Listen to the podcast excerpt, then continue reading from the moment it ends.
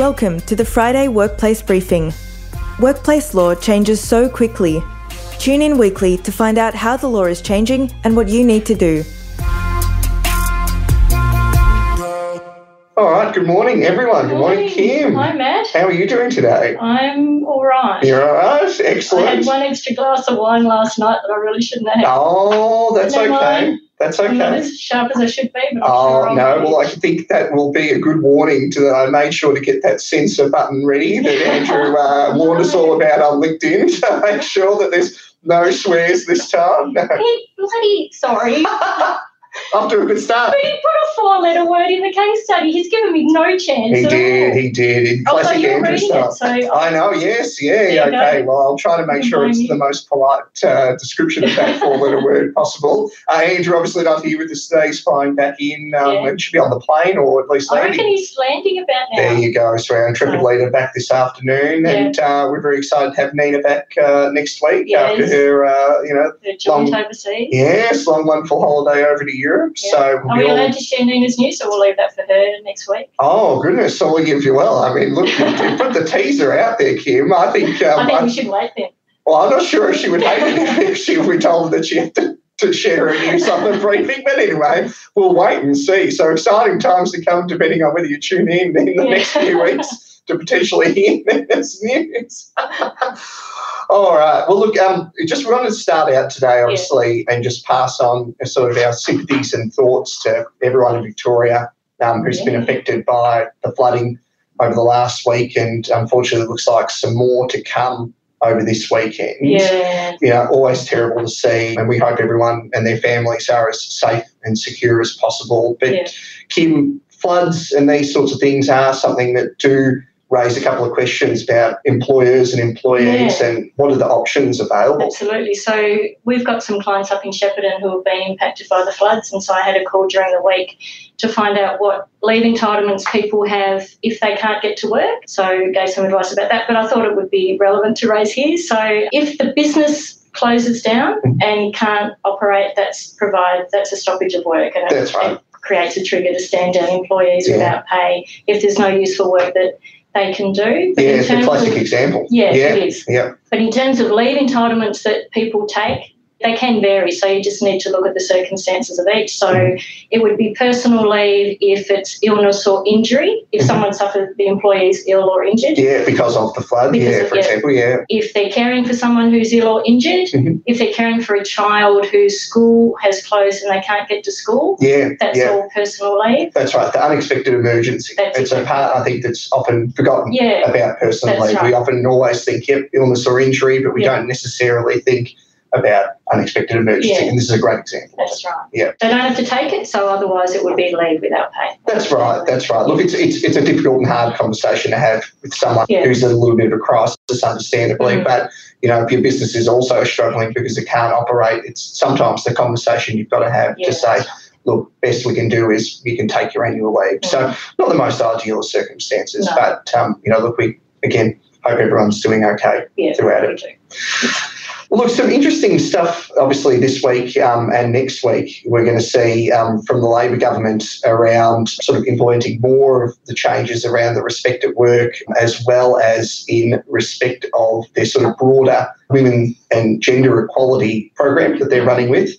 I think, you know, we've spoken about a lot on the briefing over the last few weeks Mm. and months, you know, our sort of concerns that the changes that we are seeing coming through aren't quite hitting at that practical level. You know, things that can actually, you know, substantially make a change for gender equality and for women in the workplace. Mm. But uh, really, we've seen uh, an announcement of two, I think, that are really This key week, yeah. this week that we think will have a really big one. And, and the first one is in relation to the expansion of paid parental leave to 26 weeks. So Labor promised this during the election campaign, and fundamentally, what it will look like Mm. is instead of it being 18 weeks for the mother and two weeks for the dad or partner, it will become a pool of 26 weeks in total that is paid. So Mm. expansion by six weeks in oh, above what it currently is, but accessible as the parents see fit, really, and just huge change. It's a huge change. Mm, When I think back to when even when I had my kids, mm, 13 years ago, there was nothing available at all in Yeah. terms of assistance for us. Yes. And yeah. there was no real encouragement or ability for men to be at home with their kids. Mhm, mhm. And I'm seeing a real shift in that attitude that men want to be home with their children, Yes. whereas my generation and my parents and grandparents, etc., it was never a question that men would be the carer at home. No, I, and I think that's very fair, Kim. And, you know, look, obviously for myself coming up to this period Yeah. very, very soon, you know, within the next uh, two and a bit months, it is a very fair point. You know, I think there has been a shift sort of about the way of thinking of parental leave Mm. and the opportunity for sort of both partners to be able to take that leave. But measures like this, I think, are the sort of examples that have the most practical effect because they empower choice. And that's really the key Yeah, thing, you know, is right. it's, you know, as you said, it was okay, well, men might have never ever thought about it, but that was because there weren't these sort of options Mm. and structures in place to actually support that decision making. So, really big change, I think, that's going to come through and, and will really have a practical impact on Mm. increasing the options available to uh, working mothers Yeah. who want to return to the workforce. So it will take a few years to really take That's right. That's right. Yeah. So it's not coming in tomorrow. It's sort of staggered over the sort of next three to four years. So a little bit too late for me, at least for baby number one. But uh, we'll see. We'll see how it goes over the next How couple are of years. Kim. Oh, I don't know if I can share that on the briefing. Oh, but look, the second, big part, second big part of the sort of changes that have been announced next week. The Labor government are going to introduce their secure jobs, better pay bill. It's really four elements to this. Three are not so important. They're sort of they're about establishing some equal remuneration uh, panels in the Fair Work Commission to look at balancing out pay between men and women in particular industries, as well as making equal remuneration an objective of the Fair Work Act. So great stuff, okay. But the really fundamentally important part, and this was sort of discussed in the election and was one of Labor's promises, but sort of did appear to be sort of one of these tangential sort of changes, which is really, you know, potentially we're going to see it now come into effect either perhaps by the end of this year Mm. or early next year. It's the prohibition on pay secrecy clauses in employment contracts Yeah. and in employment. Huge, It is. huge. You know, Labor's very fair argument that sits around this is they say, well, look, the gender pay gap exists as a problem because there is a power for employers at the moment under an employment contract to make this a confidential matter and the breach of that confidentiality Mm. a misconduct issue. Yeah. And so, really, they're saying, okay, well, we're going to actually prohibit that entirely. So, it's a significant practical change because in your workplace, you know, you will now have people able to go amongst each other and talk about pay. Hmm. And that cannot form misconduct in relation to their employment. Unless they're dishonest about it. Well, this is the key Yeah. point. This is the key point. So I think one of the interesting things is what the shift will happen is look, obviously you're going to have to do all the things to make sure you're keeping on top of. Do you have a gender pay gap? Are you managing it? Are you taking steps to reduce it? But also importantly now, instead of worrying about it being the breach of confidentiality, Mm. you've got to look at it through misconduct, excuse me, potentially of dishonesty. Mm. You know, um, I used the example when we were putting together the notes for this to sort of say, well, look, what about if you have a male employee who lies to a female employee about their wage, Yeah. inflates their wage beyond actually what it is? I earn, you know, fifty thousand dollars more Mm. than you, for example. Well, that is in itself dishonesty in the course of employment. So right. it becomes the misconduct instead. So it's look, I think it's really interesting. I think you know once this comes into effect, we're going to have to look at a lot of arrangements in workplaces around Mm. this and managing the sort of fallout from everyone being free to talk about what their wages are. Mm. There's going to be a pretty significant change. Because employers have always actively encouraged their their staff not to talk about wage That's rises, not even just salary, but not but just wage rises. Absolutely, So- Kim. Absolutely. So will see a shift. yeah, it's it's sort of um, uncharted territory. But again, coming back to the point, a really big practical change around gender equality. Yeah. So we'll be, keep track of those over the next couple of weeks. Look, an interesting, there's not been that much interesting case law out this week. It's been a bit of a quiet week on it. But look, an interesting case popped up. And Kim, really, we just want to raise it to just remind our viewers of a really fundamental point that we talk about a lot. Yeah, absolutely. So this is the case. Is it up there?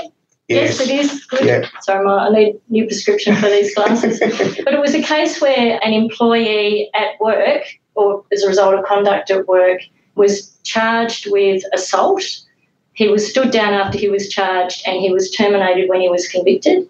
But what went wrong here for the employer is they didn't conduct their own internal inquiry. They Mm. relied far too heavily on the conviction, Mhm, which mhm. turned out to be overturned, and he was reinstated because they hadn't done their own due diligence, Yes. enough inquiry to make sure that the circumstances actually occurred in the manner that was alleged. That's right. They Yeah. didn't afford him procedural fairness. They didn't put allegations to him Mhm. properly. They drew inferences, and largely because of the criminal proceeding.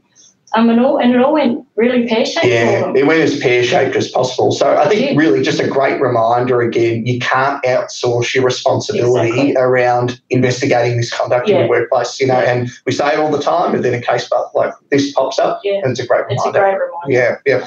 Uh, and look, and finally, we've seen um, in Queensland as well, they've announced their own regulations on psychological hazards. Sort of long story short around this, they're largely the same as the New South Wales ones. They lack the content that we're expecting to see in the Victorian ones when they come through. Yeah. Will there be changes once these somewhat universally sort of there's a whole of Australia approach? Will we see the Victorian ones become the New South Wales ones or vice versa? Not sure, but again, still interesting to see these continuing to pop up. All right, so look on to our main topic for today. One, I think all of our clients and viewers will be very familiar with absenteeism. And Kim, absenteeism not a problem that's just popped up out of nowhere. No. Always been a problem, It's really. always been a problem, but Mm. we've seen a definite change in how it's manifested as a result of the pandemic. That's right, that's right. And look, what we've sort of seen, I think, is really three phases over the last two years of what the use of personal leave and absenteeism has looked like. We had the sort of first phase, really sort of the lockdown phase. Everyone, well, if you know, for most industries, a lot of people working from home, a marked decline Yeah. in the use of personal leave. You know, people obviously weren't out and about getting ill, Mm. um, but there was also a greater proportion of people just continuing to work while ill Yeah. because they had the accessibility of doing it through at home. Yeah. So all of a sudden we had a huge number of employees building up very, very large personal leave balances. And employees were loving it. They were loving it. They thought this is fantastic, you know, until then we hit the second phase. You know, we come out of the lockdowns really at the uh, sort of end of 2021 Mm.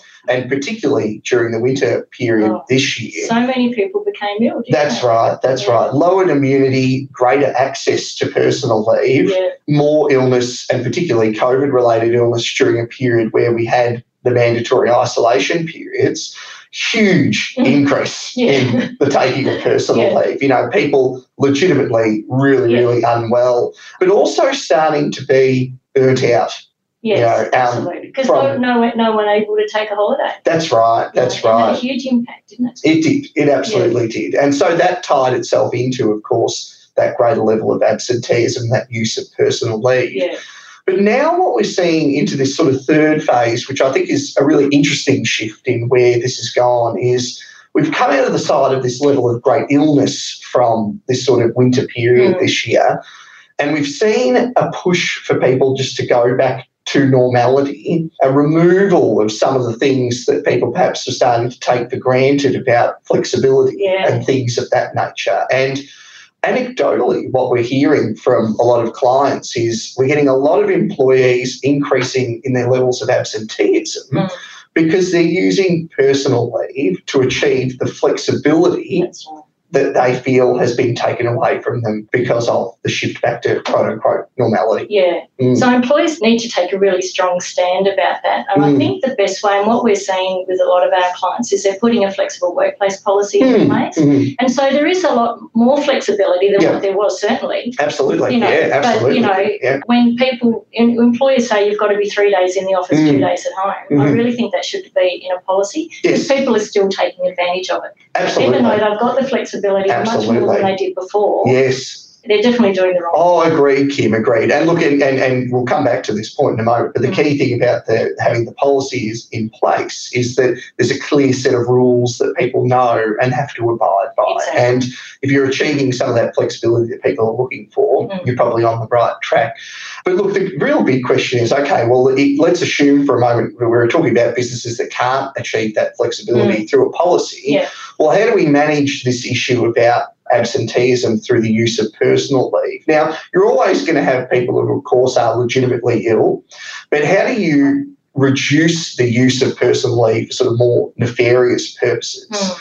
And I think the really main key aspect of this, there's sort of three elements of it. One we'll speak a bit out a little bit more. Uh, process. Cannot emphasise this strongly enough is that where absenteeism through the use of personal leave thrives is in an environment where there is not a clearly articulated set of rules Mm. about how personal leave is to be taken. Yeah. And we're not here simply talking about a policy that just says you have personal leave, Mm. you can take it when you're sick.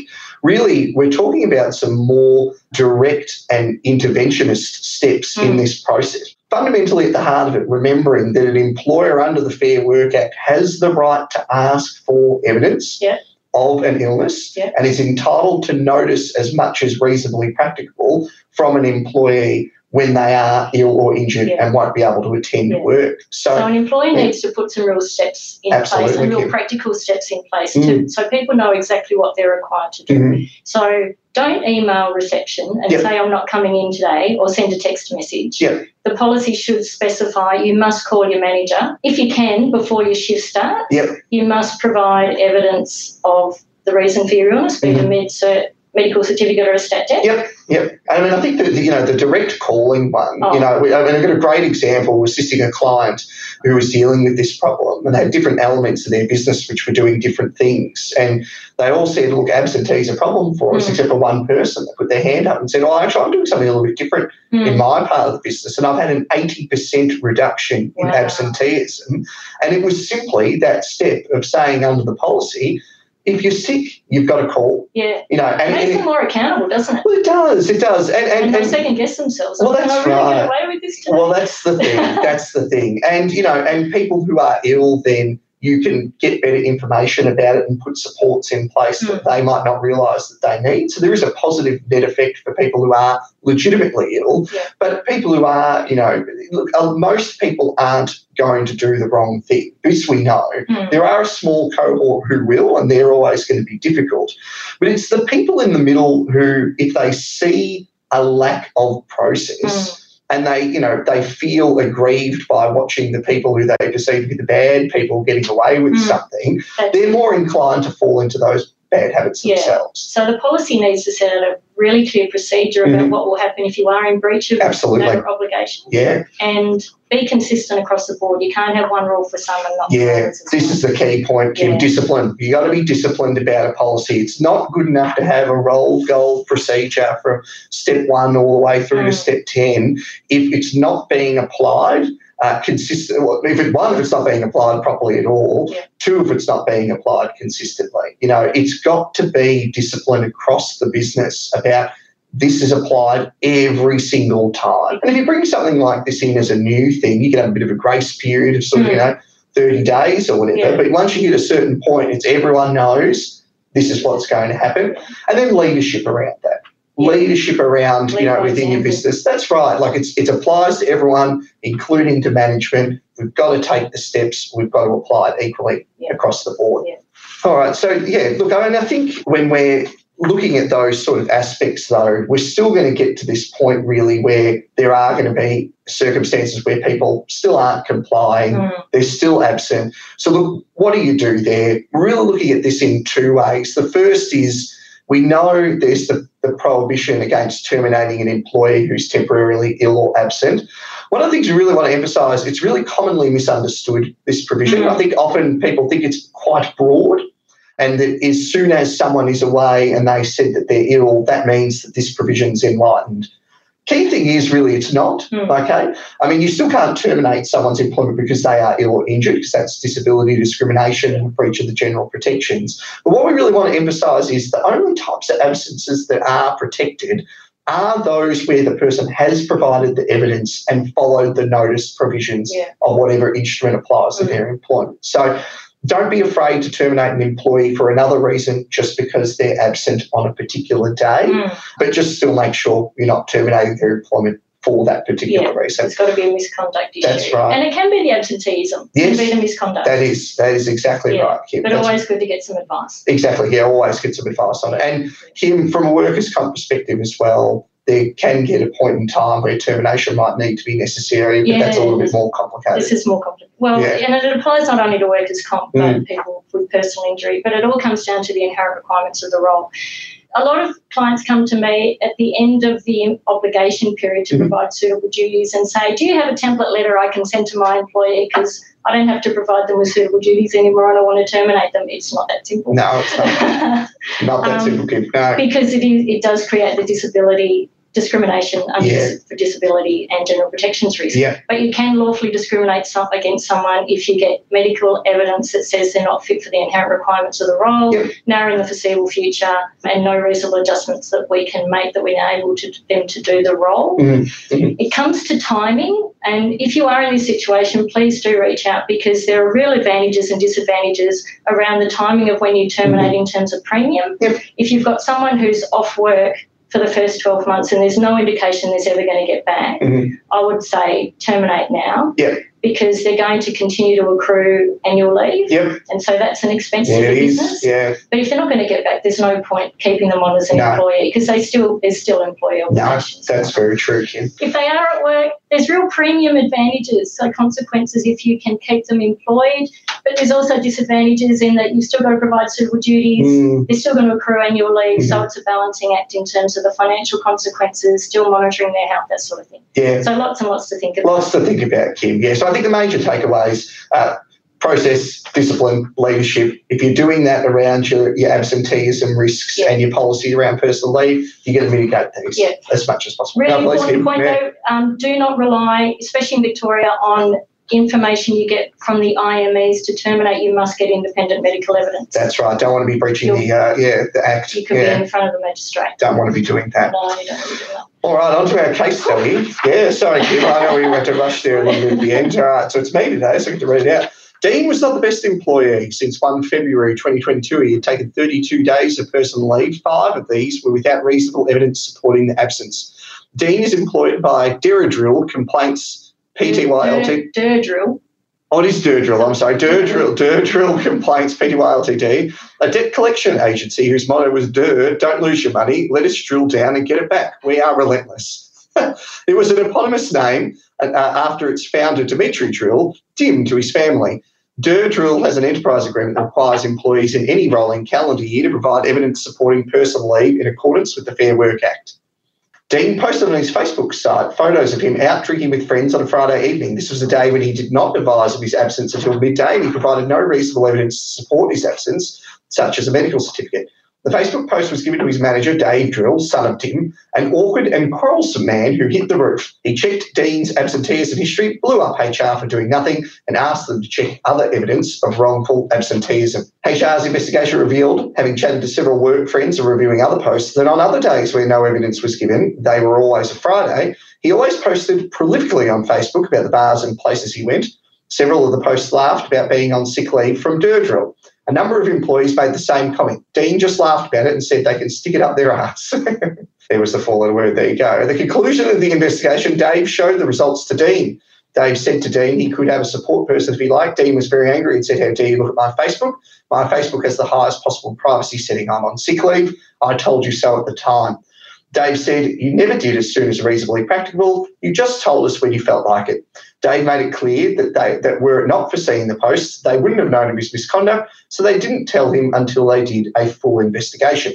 Dave explained they had been generous with him up to date, up, up to date about absences, but this was not on. He asked him to show him cause why he shouldn't terminate him. Dean just kept saying it was unlawful. Dave told him it was not and summarily terminated him for wrongfully taking leave without proof, with positive evidence of wrongdoing, and that his behaviour made it impossible for him to work for them, given the content of the posts and his comments to other employees. All right, so there's the questions. Scan the QR code, go to the link. We'll give you that minute and then see how you go. I get excited about the um, the respect at work stuff, I must say, because I think it is something we've talked about a lot here on, Yeah. on the briefing, and we keep seeing these things, you know, like the changes around the sort of hostile work environment and and so on. They're great changes, Mm. they're necessary changes, but they just don't quite have that right air of practicality about them. Yeah, You know, right. And I think the parental leave thing and, and I mean, the, the pay confidentiality one, that is, I think, the most fascinating one to Yeah. me. I think really employers need to be starting to prepare about Mm. what this is going to look like because it fundamentally changes the game. It does. You know, I mean, it might be a little bit different for your workers on, you know, on the front lines where they're all paid the same under an enterprise agreement, but it's going to be real different. Mm. We're talking about office environments, so Yeah. I think it's going to be a fun. I still uh, don't actively encourage it. no, no. Well, well, we won't be able to discourage it. That's the point, Kim. There we go. All right. So, as Dean had not had an aggregate of three months and one day absence under the temporary absence provisions of the F- of the Fair Work Act, was it unlawful to terminate him, Kim? I don't believe so. No, I think you're right there. Because he wasn't terminated just for the absence. Correct. He was terminated because he dishonestly took personal leave. Correct. He flaunted it on Facebook Yep. and was critical of his employer Mhm. and was mocking of his employer. Mhm. And he didn't just do it quietly amongst his No. mates. He did, he did it in a public forum. That's right. Blasted it all over Yeah. social media. And importantly, in respect of the temporary absence provisions, as we discussed before. So, one, Mm. he, he wasn't actually absent on the day No. of termination. So, that's another really key aspect that we didn't quite get time to touch on before. But what the case law around this provision says is that, well, it's that you were temporarily absent on that day of dismissal. Mm. So it's not that you were absent the day before. If you're in the workplace that day, then your absence has to be the day of dismissal for it to be protected. So, Yeah. one, that wasn't the case here. And two, he didn't provide the medical evidence, nor did No, he provide it within a reasonably practical time as required by the enterprise agreement. So, it did not have the protection No. as a temporary absence of the prescribed kind under the Fair Work Act. So, focus on the misconduct, focus on the dishonesty, get the decision maker to say this wasn't the reason that he was absent at all, Mm. we're avoiding the discrimination risk. That's the lawful reason for termination right there. All right, was it a breach of Dean's privacy to start an investigation using his Facebook post? No, No. it wasn't. There's No. real confusion around this, Matt, Mm. about whether people can use people. Employers can rely on social media, Mhm, and in this case, they can, mhm. and they can view his Facebook post as evidence of the misconduct Mhm. and use that to kick off the investigation. Mhm. And they don't have an obligation to tell him that they're doing so. Mhm. They certainly do at the end when they Mhm. put the allegations to him. Yes, But yeah. in terms of finding the evidence of his Mm. misconduct, they can look at Facebook and not alert him to it because then he could remove the evidence. That's right. That's right. Yeah, yeah. And and what's assumed here, obviously, is that they somehow see it through someone else who's a friend of his on Facebook who who sees the post and then brings it to management's attention. Yeah. Obviously, very different. You can't hack in, so to No. speak, to someone's. Kim and I had this conversation this morning because we both got ourselves confused. But you can't hack into someone's Facebook and try to access that information. But the key thing that was missing here was that they didn't put the post to him and ask him for his version of events. Mm. That was missing from the procedure in this aspect. They investigated it, found it, and then went straight to show cause. Mm. So that's probably the procedural fairness aspect that's missing. You know, Yeah. print out the, the t- date stamp, print out the um, post, show it to him, give him a chance to respond. Yeah. All right. And was Dean's out of work behaviour a basis for summary termination? If there's got to be a sufficient causal link between the misconduct and the employment. Mhm, So mhm. I think in this case it was. Yeah, yeah, Yeah. This is the dishonesty point again. Yeah. Right? It's dishonest about something that was occurring in the workplace, which was the reason for his absence. Yeah, and Mm. he was again flaunting it on Facebook, Mhm. mocking his employer, Mhm. and that's that's the, the causal connection. Absolutely. And it, you know, causes damage to their reputation. Yep. It goes to the heart of their Yep. trust and confidence in him. Yep, and So that's that's serious misconduct. Yeah. So we've got it right there. All right, well, thanks so much, Kim. Thanks everyone for tuning in this week. Please make sure to give us a react, a like, a thumbs up, Yeah. a smiley face, whatever it might be. It really helps us a lot. So we're grateful when you do that each week. Um, and yep, you'll hear from us next week. Who knows what mix of people it'll be? It's a surprise. It's the beauty of it each time. But thanks everyone for tuning in. Good to see you. Bye everyone.